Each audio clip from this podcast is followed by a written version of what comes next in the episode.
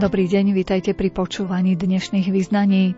V relácii vám ponúkneme informácie o charitatívnom hnutí nazvanom Máriine jedlo. Porozprávame sa s kňazom, ktorý sa vyučil za predávača a predstavíme vám Balinta Péma, ktorý stal pri zrode Združenia mladých farmárov ASIF pred 15 rokmi.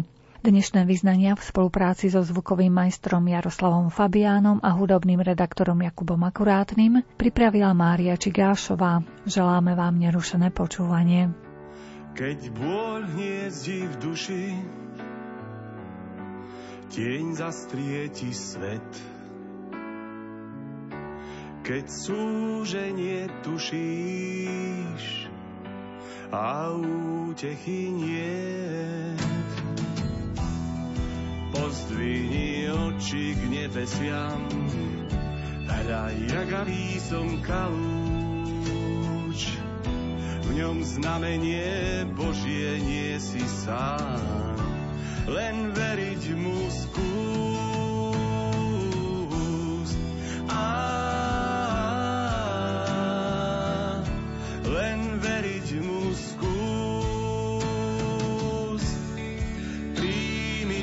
svetlo s pokorou duší.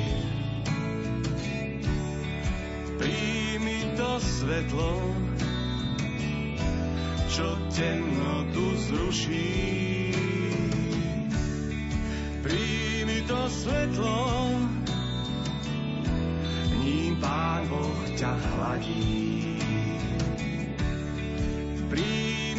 Krásne svetlo, tvoj otec ťa má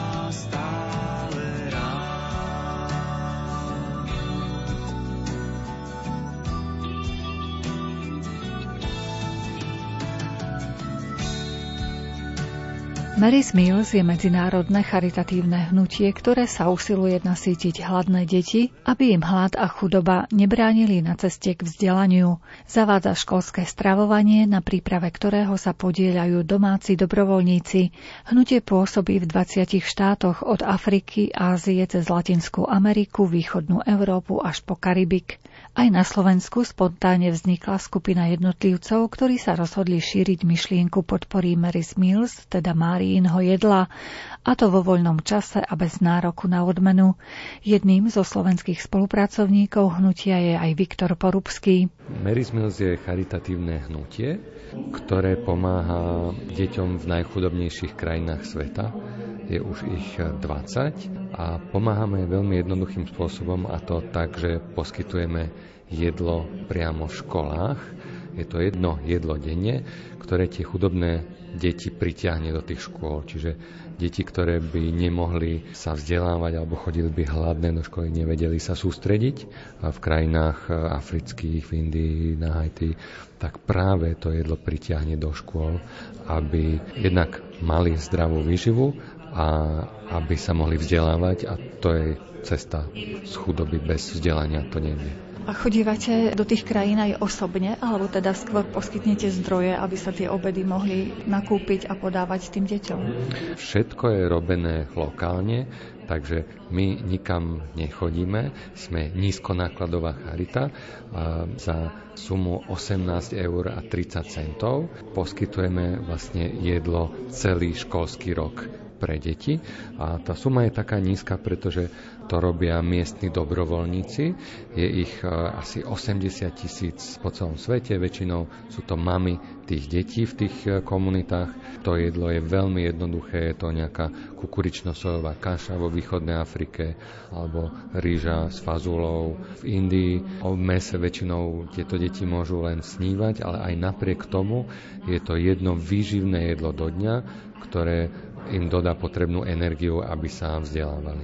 Koľko asi detí dokážete takto nasýtiť? Ten príbeh je pekný, lebo začal úplne tak spontánne s 200 deťmi a dnes už máme po celom svete 2 milióny 200 tisíc detí, ktoré sú každý školský rok sytené prostredstvom Mary's Meals. My tu na Slovensku, keďže máme školské jedálne a máme aj štát, ktorý sa vie dostatočne postarať, či už sme to mali tie obedy zadarmo alebo rôzne formy podpory detí, ktoré sú takto znevýhodnené. V tých chudobných krajinách toto neexistuje, takže tam ani školské jedálne nie sú vôbec bežné a sú to práve tí dobrovoľníci, ktorí tam chodia a organizácia im poskytne veľké hrnce a tam vlastne varia tieto veci. Takže my na Slovensku len, len hej, ako zvyšujeme povedomie, hovoríme o tom ľuďom o tomto diele, máme verejnú zbierku, ktorej vlastne tie peniaze putujú na ten školský stravovací program, z ktorého sa organizuje vlastne tieto školské obedy pre deti. A prečo ste to nazvali Maríne jedlo? Tento názov vznikol tým, že celá tá inšpirácia alebo tie, tie počiatky tohoto diela založil ho jeden škótsky dobrodinec Magnus McFarlane Barrow, ktorý bol aj na Slovensku minulý rok a stretol sa s otcom arcibiskupom Zvolenským a aj s našimi dobrovoľníkmi. Pre neho veľká inšpirácia v počiatkoch tohto diela je Panna Mária a vlastne z úcty k nej sa toto dielo takto pomenovalo. Spomínali sme množstvo dobrovoľníkov v tých krajinách, kam posielate svoju pomoc. Poznáte ich aj osobne? Samozrejme, že nepoznáme všetkých, ale sú stretnutia. Ono by to stálo príliš veľa, keby my sme tu zo Slovenska chodili, ja neviem, do Afriky sa pozerať na, na tieto veci. Takže máme samozrejme online stretnutia celej, ako keby celosvetovej rodiny Mary's Meals a tam sú z týchto krajín takisto ľudia, ktorí sa tomu venujú. Samozrejme, krmiť 2 milióny detí po celom svete, to sa nedá stavať len na dobrovoľníkoch, čiže vlastne zhruba na milión sytených detí je asi 200 zamestnancov aj v tých krajinách, ktorí to všetko organizujú, kontrolujú, nakupujú a tak ďalej. A s nimi sme v kontakte a bol napríklad v oktobri stretnutie v Medjugorji, kde je vlastne také, ako keby, kde siahajú tie duchovné počiatky tohto diela a kde boli aj vlastne ľudia z rôznych krajín, kde sa tá pomoc poskytuje. A kde sú vlastne počiatky tohto diela? Kto to založil? Ten príbeh je veľmi zaujímavý. Vlastne ten škód Magnus McFarlane Barrow, ktorý to dielo založil, tak ako 14-ročný išiel so svojimi súrodencami do Medjugorja, do Bosny, práve v 80 rokoch, kedy tam začínali vlastne tie zjavenia. A to natoľko ovplyvnilo tú ich rodinu, oni prišli domov, povedali mama, oco, že ako poďme sa modliť rúženec všetci spolu, že život ich rodiny sa dosť výrazne zmenil tým, že začali aktívne žiť svoju vieru. A neskôr, keď vypukla občianská vojna, respektíve vojna medzi na Balkáne, hej, Srbsko, Chorvátsko, Bosna, boli zmietané vojnou, tak tento vtedy mal 24 rokov, tento mladý muž zanechal vlastne svoju prácu, predal svoj dom, kúpil za neho kamión a vozil humanitárnu pomoc do Bosny, práve v utečenskom tábore blízko Medžugoria a toto otočil asi 20 krát, tam spoznal aj svoju manželku, ktorá ako sestrička pomáhala. A jednoducho sa na neho nalepilo e, takéto charitatívne počiny, až jedného dňa sa dostal do Malavy, do africkej krajiny, ktorá bola súžovaná hladomorom. A tam vošiel ku rodine, kde vlastne mali 5 detí, otca už nemali a tá Mamka bola už e, smrteľne chorá a pýtal sa najstaršieho syna Edwarda, on mal vtedy 14 rokov, že aké sú Edward tvoje sny, tvoje ambície, čo by si chcel v živote dosiahnuť. A on sa tak zamyslel a ten 14-ročný chalan mu povedal, chcel by som sa každý deň najesť a jedného dňa chodiť do školy. A to bol taký klinec po hlavičke, kedy si povedal, tak s týmto musím niečo robiť. A jednoducho to, čo bolo v jeho silách, tak zorganizoval pre jednu jedinu, pre 200 žiakov v miestnej škole, aby sa im tam jednoducho nakúpilo úplne jednoduché súroviny miestne, z ktorých miestni ľudia, dobrovoľníci začali variť a toto sa rozšírilo na 2 milióny detí v 20 krajinách. Ako dlho trvá už tento projekt, to nazvime, alebo to dielo? To je od roku 2002 takže v podstate 20 rokov. A dúfam, že o ďalších 20 rokov tých detí nebude 2 milióny, ale možno pokrieme oveľa, oveľa viac detí v núdzi.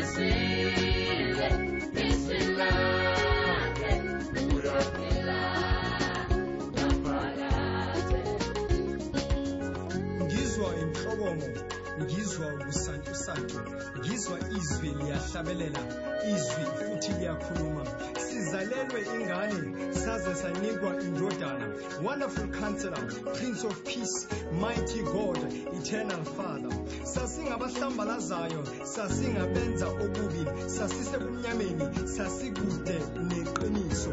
Namuhla sisekukhanyeni namuhla sixabane nokubi namuhla sazi iqiniso ngokuba uma umuntu ekujesu uba yisidalwa esisha yebo ngizwa izwi. Sahlanzwa ngegazi lemvana elachithwe kwegolgotha uma bemgwaza bemfethela maqede kwaduduma izulu laze lazila abamnyama. Eloi when he died eloi he died. Yes he died. But behold he rose again. Yes he rose again but he liveth forever. Ujesu uyaphila naphakade oh,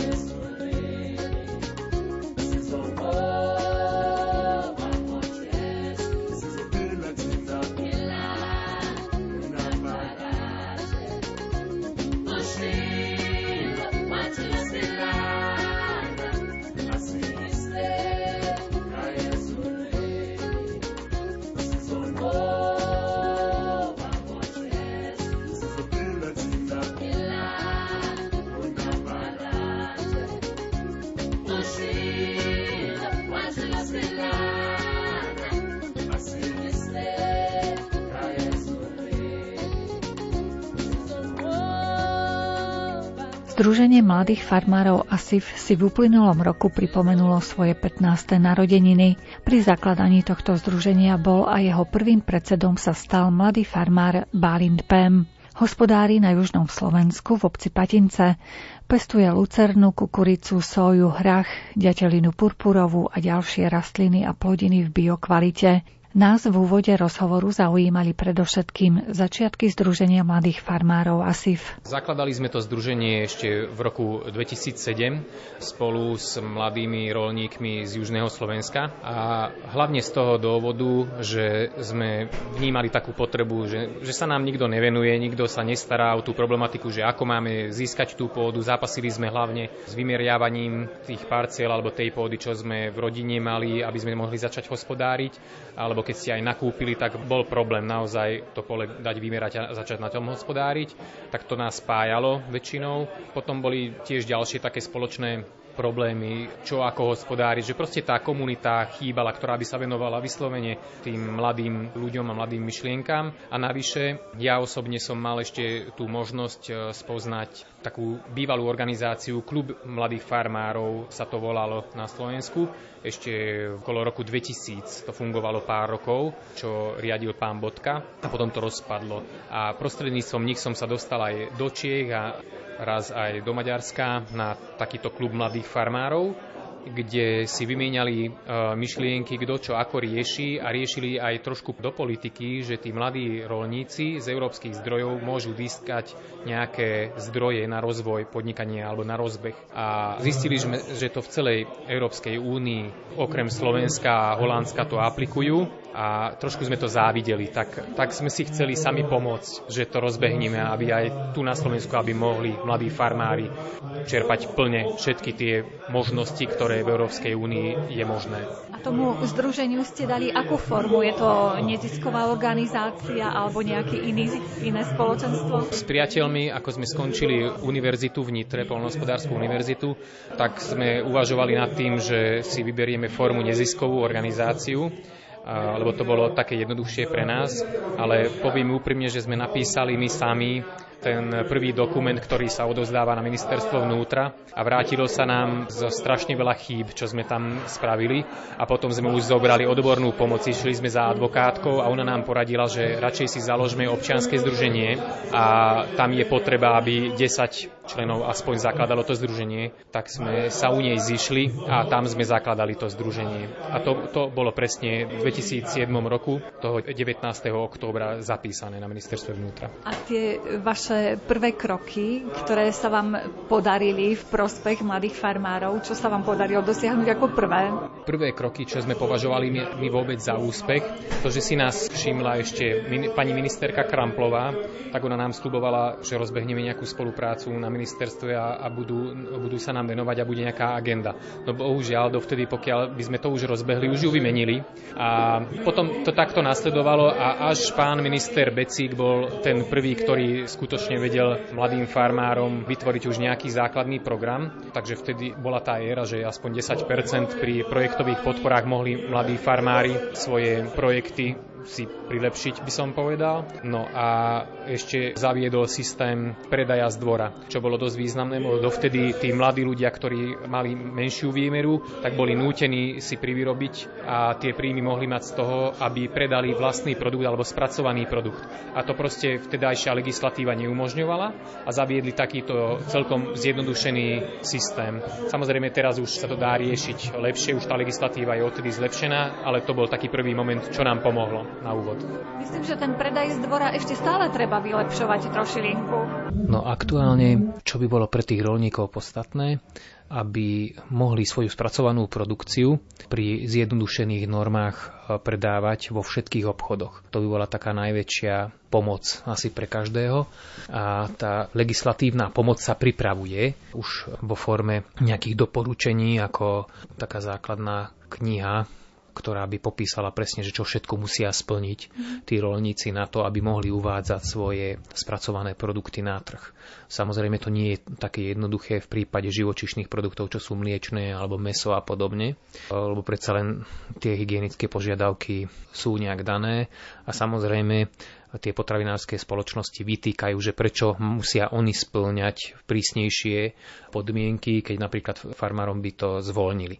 Takže chápem aj jednu, aj druhú stranu, ale za rolníkov musím povedať, že jednoznačne by to pomohlo, ak by, ak by sa to dalo ešte dať do, do praxe. A ako je to v okolitých štátoch? Je to tiež také prísne, keď si priamo produkciu vlastnú predávajú plnohospodári? Väčšinou tí rolníci v zahraničí, ktorí spracovávajú svoju produkciu, si nepokazia svoje meno tým, že by uviedli na trh hociaký pokazený alebo problémový produkt.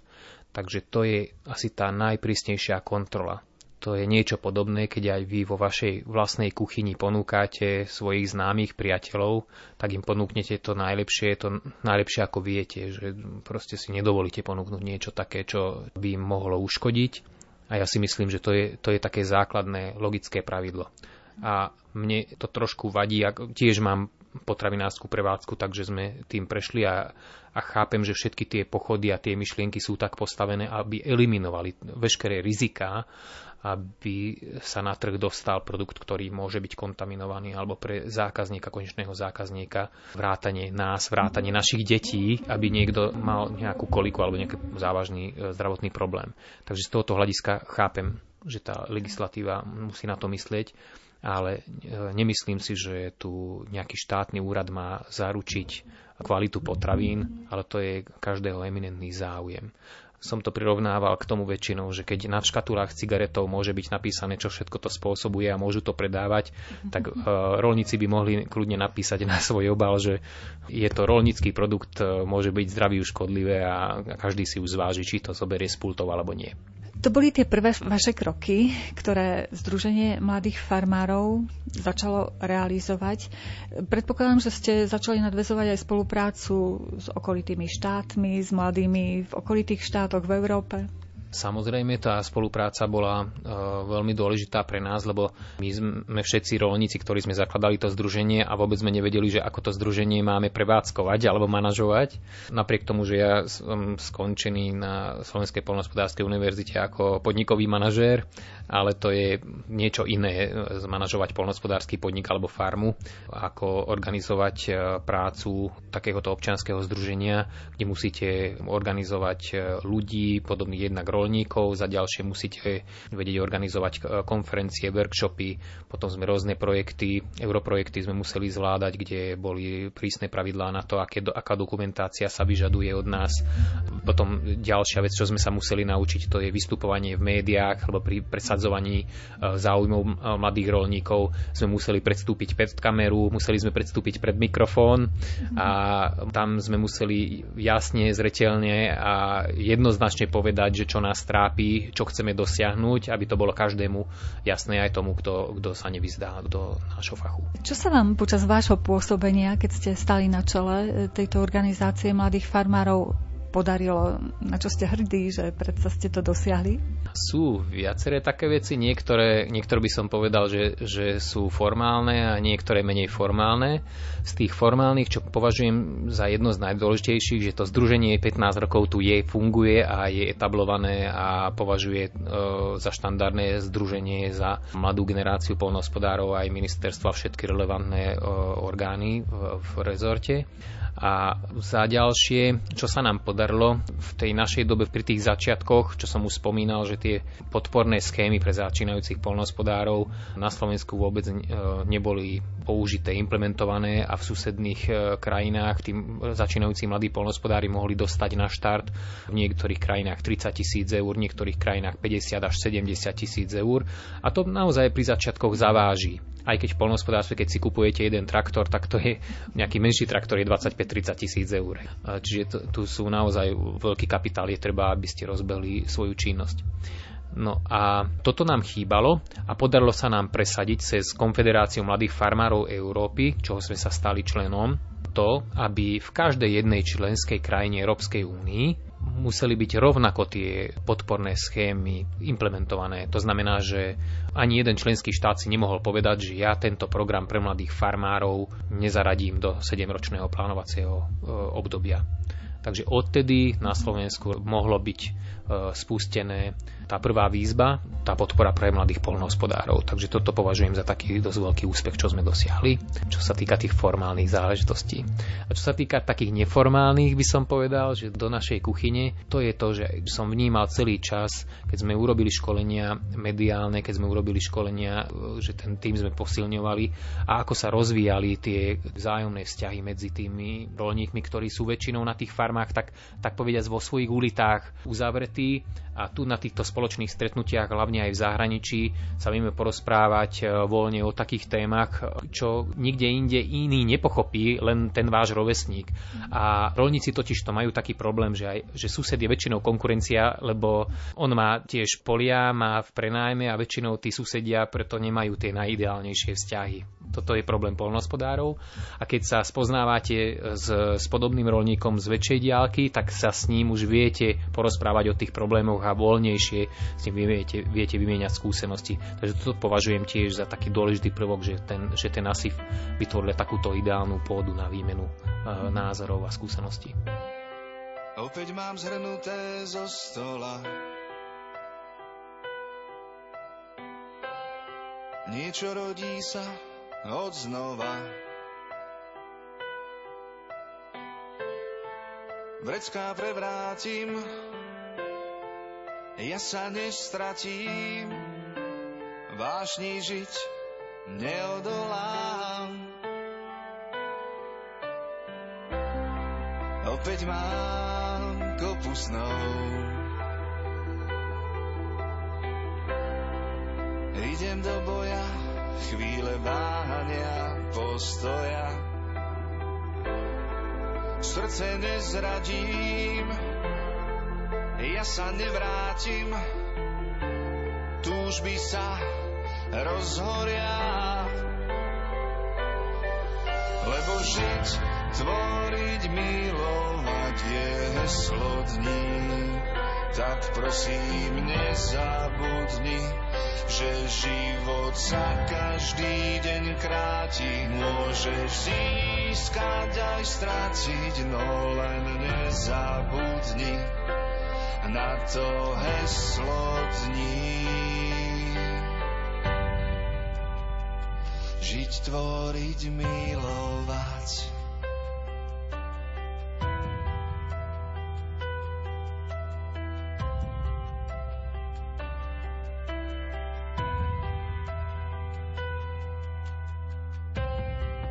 Opäť mám zhrnuté zo stola. Vnútro vyzliekam do hola. Slovom nemlátim, som neprehratým, cesty sa mi roztvoria. Opäť mám kopu snov. Idem do boja, všetky zábrany razom povolia. Staré nezvrátim, ja sa nestratím, vážne žiť neodolám.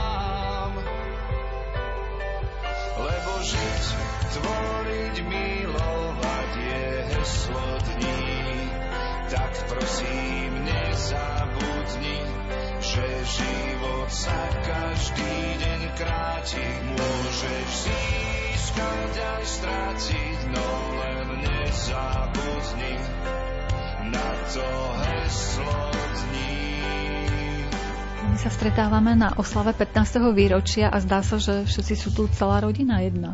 No áno, ako sa hovorí, že rodina je základ. Manažovať a, a organizovať chod takéhoto združenia a naozaj reagovať e, často na tie výzvy, keď e, niečo sa mení na legislatíve ohľadne pozemkov, ohľadne tých e, podporných schém európskych, vyžaduje pozornosť a som povedal, že taký stály postreh a zaberie to dosť veľa času. Je to náročné a kto nemá silnú oporu v rodine, tak to proste nezvládne. Čiže je tu veľmi, veľmi dôležité naozaj, že celá rodina aby pochopila, že, že je to táto osveta a tá činnosť, ktorú jednotliví členovia predsedníctva alebo kontrolnej komisie ASIFO, ale hoci ktorý radový člen, ktorý tu pridá ruku k dielu, tak je osožné a určite sa to oplatí vzájomne niekde, niekedy.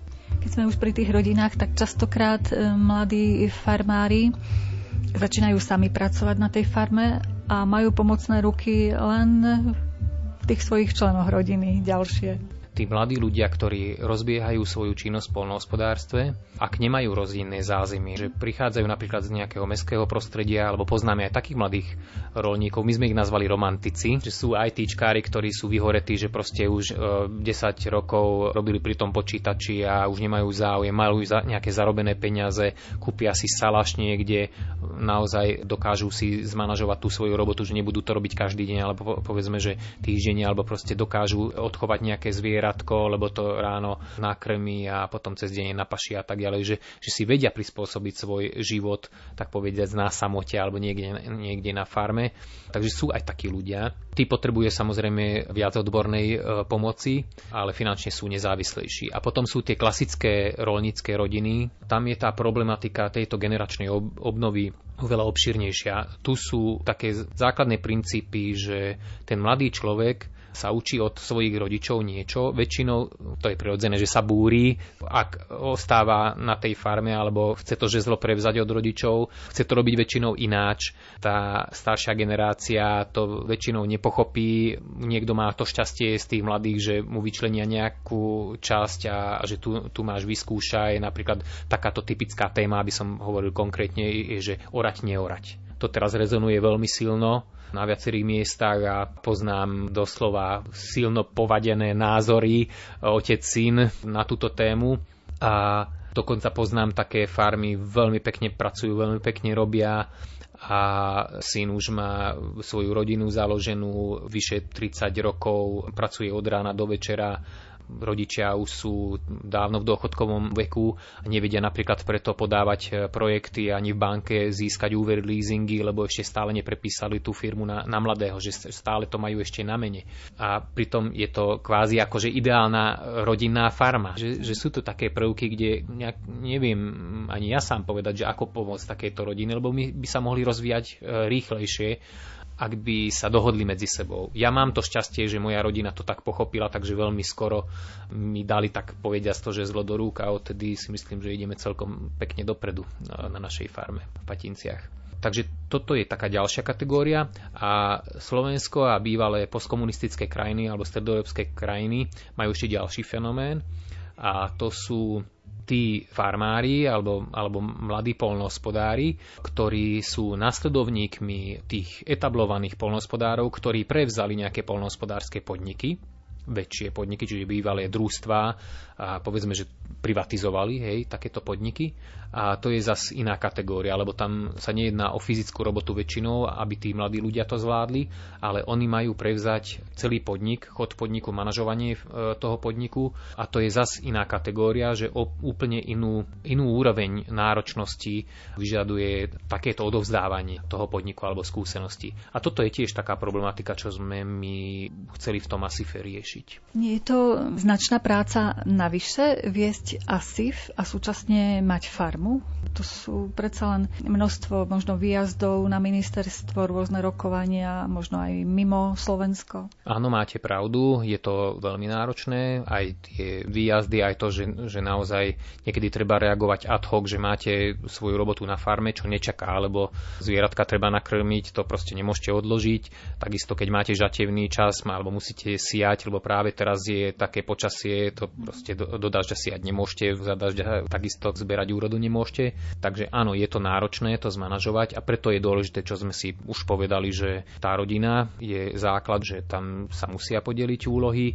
Tam, kde je ten podnik už väčší, máte zamestnancov, tak tam je to ľahšie zadeliť. A ešte by som povedal, že je tu taký fenomén, čo značí, že už ten ASIF je už na nejakej profesionálnejšej úrovni, že my keď sme rozbiehali ten ASIF, tak prvé 3-4 roky sme si robili všetko sami, takže si zoberte, že všetky maily, prípravu dokumentov, keď sme niečo organizovali, podujatie, príprava počítačov, príprava darčekov a tak ďalej pre hostia a podobne, to, to všetko sme robili sami. No a e, na štvrtý rok sa nám podarilo prostredníctvom takých projektov na spoluprácu, získať trošku financií na to, aby sme mohli mať e, asistentku, profesionálku. Väčšinou to boli nejaké mladé slečny, ktoré boli čerstvé absolventky a veľmi ľahko sa dostali do tejto e, problematiky a doteraz si myslím, že aspoň počas môjho predsedníctva sme mali 4 asistentky, a Milan Jurky si myslím, že mal 5 asistentiek, takže veľmi rýchlo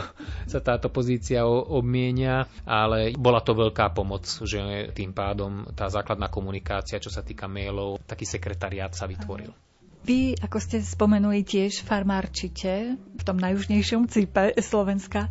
Je to v tej živočišnej výrobe alebo rastlinej? My máme e, zatiaľ čisto rastlinnú výrobu. Tá naša oblasť historicky e, bola založená hlavne na zeleninu a trošku ovocie, ale hlavne tá zelenina. Čiže my sme z tej oblasti, kde boli tie foliovníky a keď ešte fungovalo bývalé Československo, tak sme zásobovali, dá sa povedať, že zelovoce z našej oblasti, to bolo typické, že tie prvé zeleniny, rýchlené zeleniny, všetko odtiaľ pochádzalo. A ja ako dieťa som tak vyrastal, že moji rodičia sú pedagógovia a tým pádom e, celé letné prázdniny sme boli v Patinciach, lebo v Komárne som vyrastal a víkendy sme boli vždy v Patinciach v záhrade, pol hektárová záhrada, si viete predstaviť, takže sme tam pestovali zeleninu, odovzdávali sme, no a rodičia motivovali tým, že keď som okopával, zavlažoval hocičo a, a spravil som to čo, to, čo bolo treba pre tie rastlinky, tak sme mohli ísť na Dunaj, mohli sme ísť na kúpalisko a tak ďalej, že to bolo takto nejak dohodnuté. A keď sa odozdávala úroda, tak e, som mal svoj podiel, že každú desiatú bedničku to prakticky písali na mňa. Takže tak, tak toto nejak e, fungovalo, že som aj cítil, že prečo robím, čo robím a že ako dokážeme v spolupráci s tou prírodou za pomoci vlastnej práce a prídavkou tej vody, že sme zavlažovali a hnojiva a podobne, to, čo každý rolník e, používa, sme dosiahli nejakú úrodu aj samozrejme nejakú obživu. A čo pestujete, keď môžete prezradiť? Momentálne na, na našom hospodárstve pestujeme už na vyše 300 hektárov ekologicky lucerku, kukuricu, soju, hrách, ďatelinu purpurovú, pohánku. Reďke e, pestujeme na, už na stále menšej výmere, hlavne v ekológii sa nám nedarí, čiže ešte pokiaľ sme neboli v ekológii, tak tak sme vedeli dopestovať reďkev. A predtým, samozrejme, keď sme začínali, tak sme pestovali zeleninu ako veľmi diverzifikovane, veľmi veľa, čiže mali sme rôzne papriky, cibuloviny, kapustu, mrku a tak ďalej, ale v tom období ešte tí zeleninári neboli až tak špecializovaní, ako v dnešnej dobe sú veľmi veľké nároky na vyrovnanosť tej produkcie, čiže vy musíte dodávať eh, na trh opranú, krásnu, vyčistenú zeleninu, zabalené, na čas, vychladené a tak ďalej, takže to je veľmi náročné na financie aj na prácu a to dokážu v dnešnej dobe už iba špecializovaní farmári, je ich iba zo pár na Slovensku, ktorí sú už tak dominantní, že keď sa už presadili na trhu, tak e, zásobujú už nie len slovenský trh, ale zásobujú, by som povedal, že, že stredoeurópsky trh. Na lúčke zelenej stojí tam kôň sám. Bože ho napojí, každý sa ho bojí. Daj Bože, niekto raz dokážem prekonať strach. Orol mi povedal, že zvládnem to na cestách. Hej!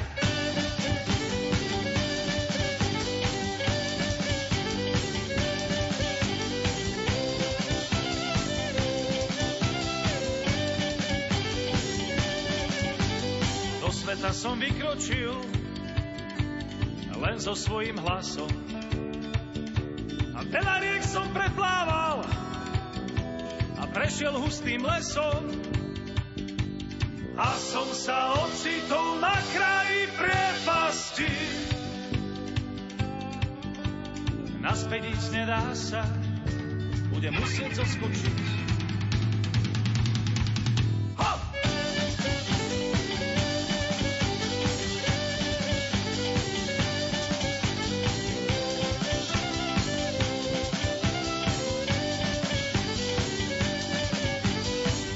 Som zatvoril a prestal som rozmýšľať. Do prázdna vykročil a rýchlo začal padať. Divoká voda sa blížila prirýchlo. V tom som sa zobudil a zhlboka nadýchol.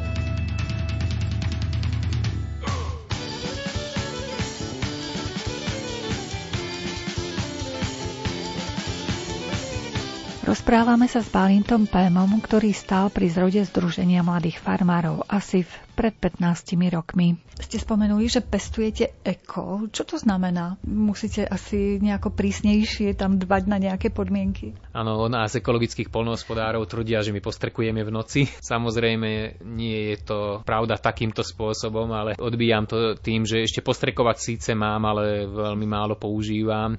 A keď niekto postrekuje večer, tak to je hlavne kvôli tomu, že za deň, ak by ste postrekovali, tak by ste spálili tie rastliny. Takže nie len ekologicky, ale aj každý múdry polnohospodár postrekuje, keď je vonku pod 25 stupňov Celzia, alebo na 25 stupňov Celzia podstatne sa znižuje účinnosť postrekov. To je tak na Margo. A keď vážne, tak ekologické polnohospodárstvo je hlavne o vzájomnom rešpekte polnohospodára s prírodou. Čiže my používame prirodzené postupy hospodárenia, Predstavte si zhruba to hospodárenia, ako hospodárili naši predkovia ešte predtým, že mali hnojivá a chemické ochranné látky. No a v dnešnej dobe samozrejme Máme nejaké pomocné látky, sú väčšinou bakteriálne, ktoré sú takisto v pôde, len sa niektoré izolujú a tým pádom sa zlepšujú mm, alebo sa zlepšuje živinový pomer v pôde. Používame organické hnojivá a všetko, všetky tie prvky, ktoré môžeme používať na zlepšenie produkcie alebo na ochranu produkcie,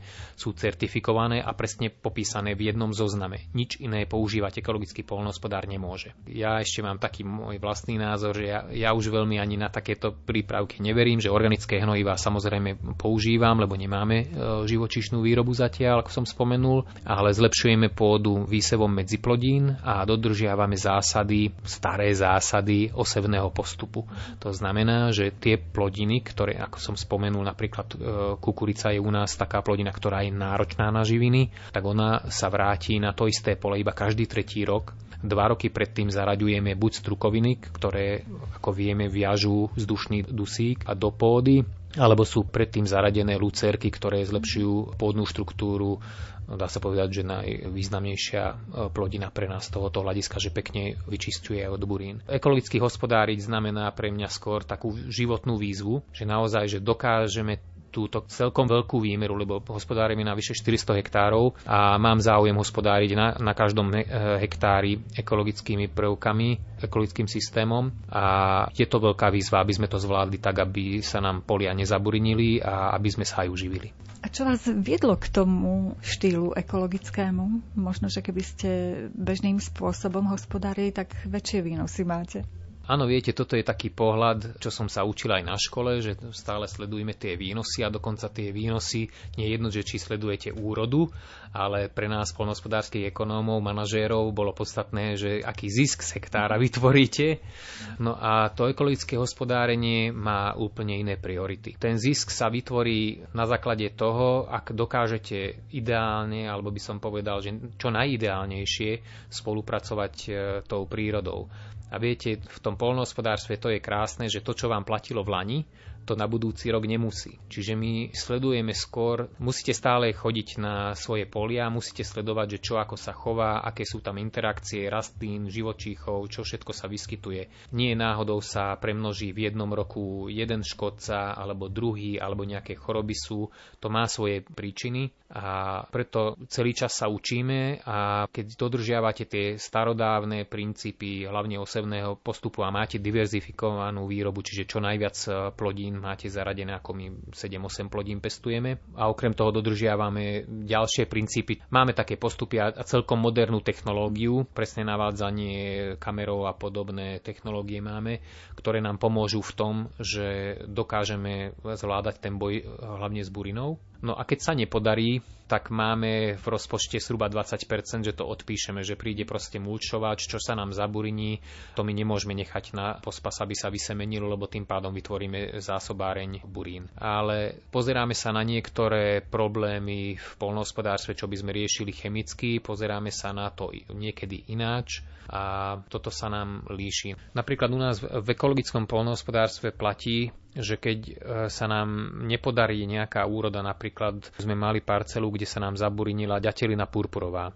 Je to drobnosemenná rastlina, ktorá pokiaľ sa rozbehla, už sa tam rozbehli iné buriny a Nechávali sme to do toho štádia a skúšali sme to odburiniť rôznymi metódami, pokiaľ to už e, bolo rozkvitnuté a bolo evidentné, že to nevieme zachrániť bol ešte máj, tak som sa rozhodol, že to celé zapravíme a tým pádom sme dostali do pôdu kvázi celú tú biomasu, biomasu, ktorá vytvorila aj tá ďatelinka, aj tie iné buriny, čo sa rozmohli. No a vysiali sme doň kukuricu ekologickú.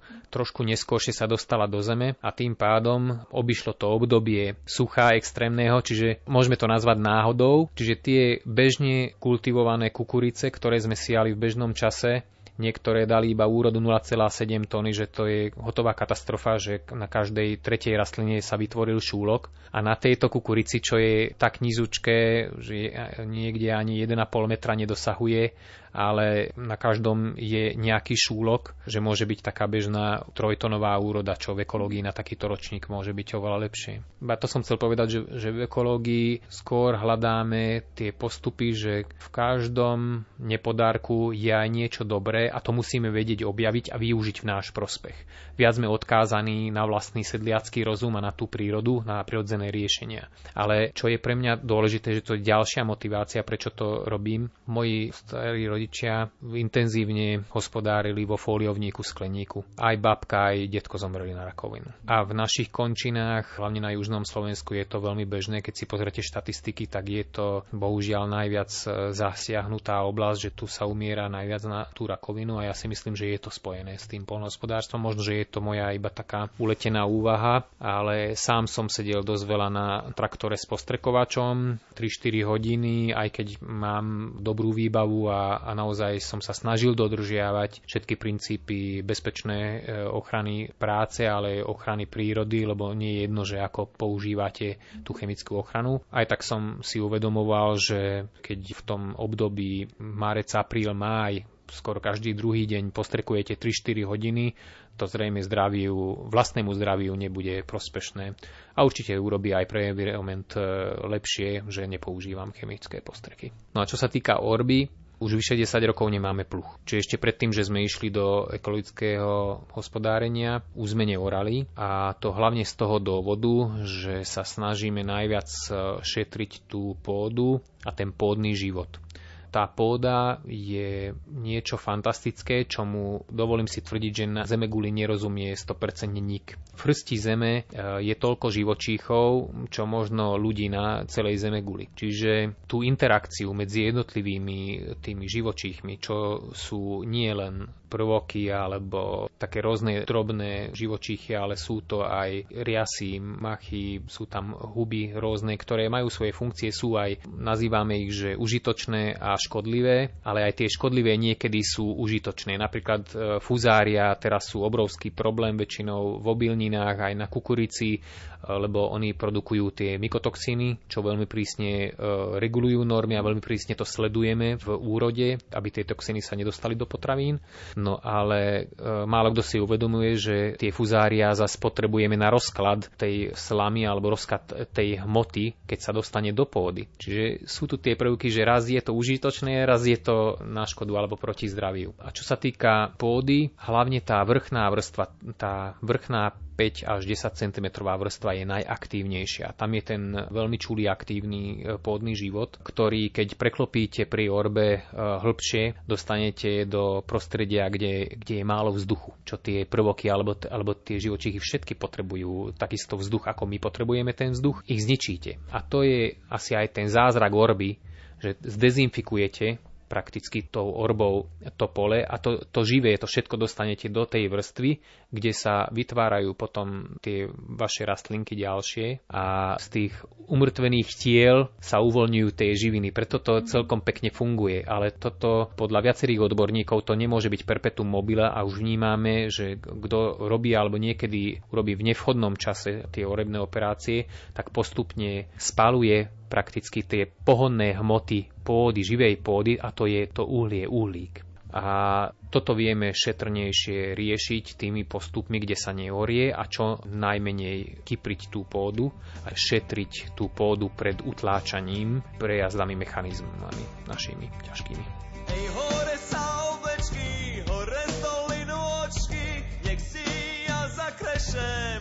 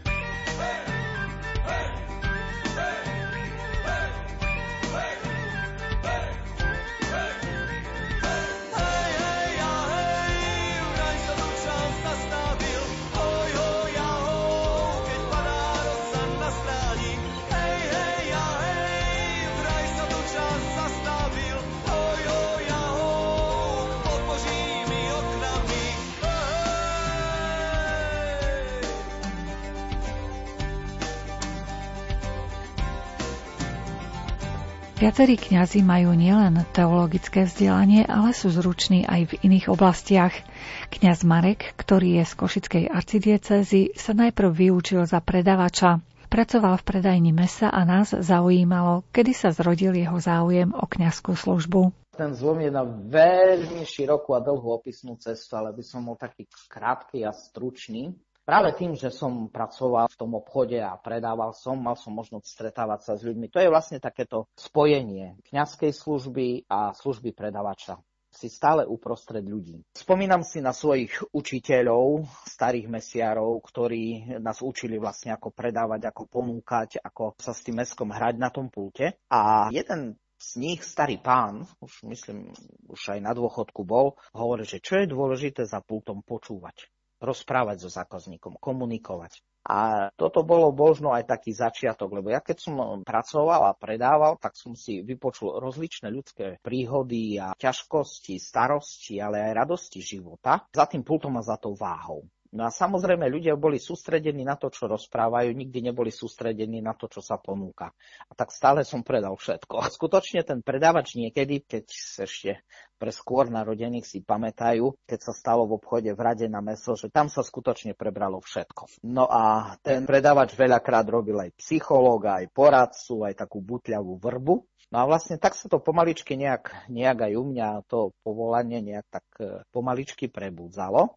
No a k tomu dopomohlo aj to, že som mal zákazníkov kňazov, ktorí jednoducho chodili ku mne na nákupy, no a ktorým som zabezpečoval pre ich domácu kuchyňu, teda na tú faru, či už na tú vianočnú, veľkonočnú spovedačku, odpustové veci, pre ktorým som im zabezpečoval mesko. No a pri tých rozhovoroch s tými kňazmi, pomaličky, keďže už mal niektorí pozývali na fary, tak som chodil, a sme sa rozprávali, tak pomaličky skrsla aj vo mne pomaly myšlienka, že čo keby som sa tak stal kňazom. No a tak to nejak dozrievalo, dozrievalo, dozrievalo, až to dozrelo.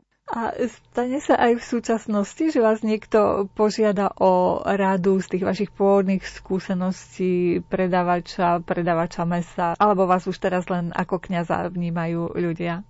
Kto o tom vie, aký mám príbeh za sebou, tak sa pýta. Ešte aj dnes mám kamarátov, priateľov, známych, ktorí si zavolajú, opýtajú sa, informujú sa, čo by som im poradil, alebo či im viem dokonca odporučiť, alebo dokonca aj zohnať ten kúsok dobrého meska. Takže samozrejme to už ide ruka v ruke. No a kto o tom veľmi nevie, tak ma viac menej vníma len ako kniaza a duchovného otca.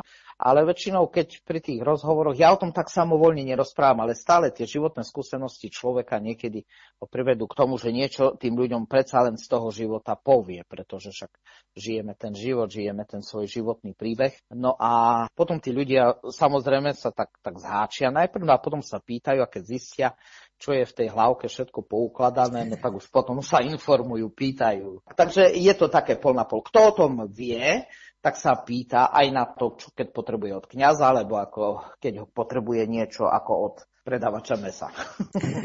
A keď vám napríklad ponúknú jedlo v reštaurácii alebo na nejakej návšteve, tak stále tým odborným okom na neho pozeráte, že ako je pripravené a podobne? To už je ako DNA to už jednoducho, keď položia na tanier, položia na tanier, tak už človek hneď zistí, že jak je to pripravované, kto to pripravoval, chutne je to pripravené, je to dobre nakombinované. Hej, ja, ja som si stále tak uvedomoval, ľudia to myslia, že čo sa dá pokaziť na rezni, bravčový rezeň. Áno, dá sa pokaziť. Ja osobne napríklad, to je taká zasa rada, tak jeden z receptov, keď robím rezne z bravčovej krkovičky, nechcem, aby boli klepané hrúbka rezňa na prst, čiže to je približne 1 cm, mesko vysušené, klasicky obalené v trojobale, ako ho poznáme, pečené pomaly v rozpalenom tuku na tých 200 stupňov. Z jednej strany 3 minútky, z druhej strany 3 minútky. Potom mám e, takú nádobu, do tejto nádoby dám ten rezeň, nech si tam oddychne, nádobu zakriem a to mesko tak potom sa tak sparí a potom tá kôrka je taká fantastická toto je rezeň. To je fantastický rezeň. Len vyžaduje trošku asi viac času. Áno, lebo, lebo to, len ja hovorím takto, klasika, klasika, len ja nie som za to, aby sme sa najedli, naplnili si brucho a potom je nám ťažko a potom, lebo predsa len tie kardiovaskulárne choroby a vôbec choroby vôbec je presne z toho, že to mesko, my vyrieme veľmi veľa mesa, ale nedáme mu to, čo potrebuje. Tá príprava toho mesa je veľmi dôležitá aj pre zdravie človeka výber dobrého kvalitného mesa je taktiež veľmi dôležitý pre zdravie človeka. Toto my si dnes neuvedomujeme.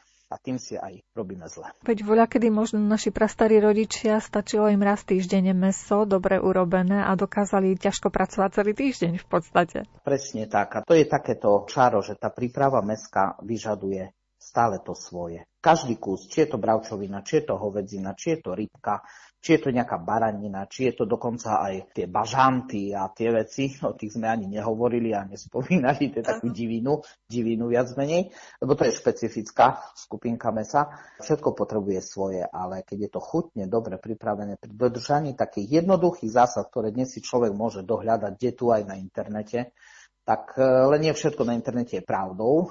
Človek sa najlepšie naučí aj vlastnou skúsenosťou a takými pár radami, ktoré možno sme aj my poslucháčom ponúkli. Čo je vlastne obohacujúce na tých v podstate dvoch profesiách, ktorými ste v živote prešli a prechádzate, na tej profesii predávača rozličného tovaru s takým sústredením na predaj mesa a čo je obohacujúce naopak na kňazskom poslaní? Ja by som povedal, že oni sú niekedy tieto dve povolania až také totožné. A to je vlastne to, čo som hovoril pred chvíľou, že Stále, keď sadám do spovednice, si pripadám ako predavač, keď som stal z tej z druhej strany pultu. Počúvaš, počúvaš, počúvaš a snažíš sa niečo poradiť. Usiluješ sa. A niekedy je potrebná rada, niekedy stačí len vypočutie. A presne to je to také obohacujúce a inšpirujúce, to stretávanie sa s ľuďmi, to rozprávanie sa s ľuďmi, tá komunikácia s ľuďmi, to, že sa im môžeme vzájomne obohacovať svoje životy. Toto je takéto inšpirujúce, to stretávanie sa a zdieľanie si tých svojich životných príbehov, osudov, radostí, starosti.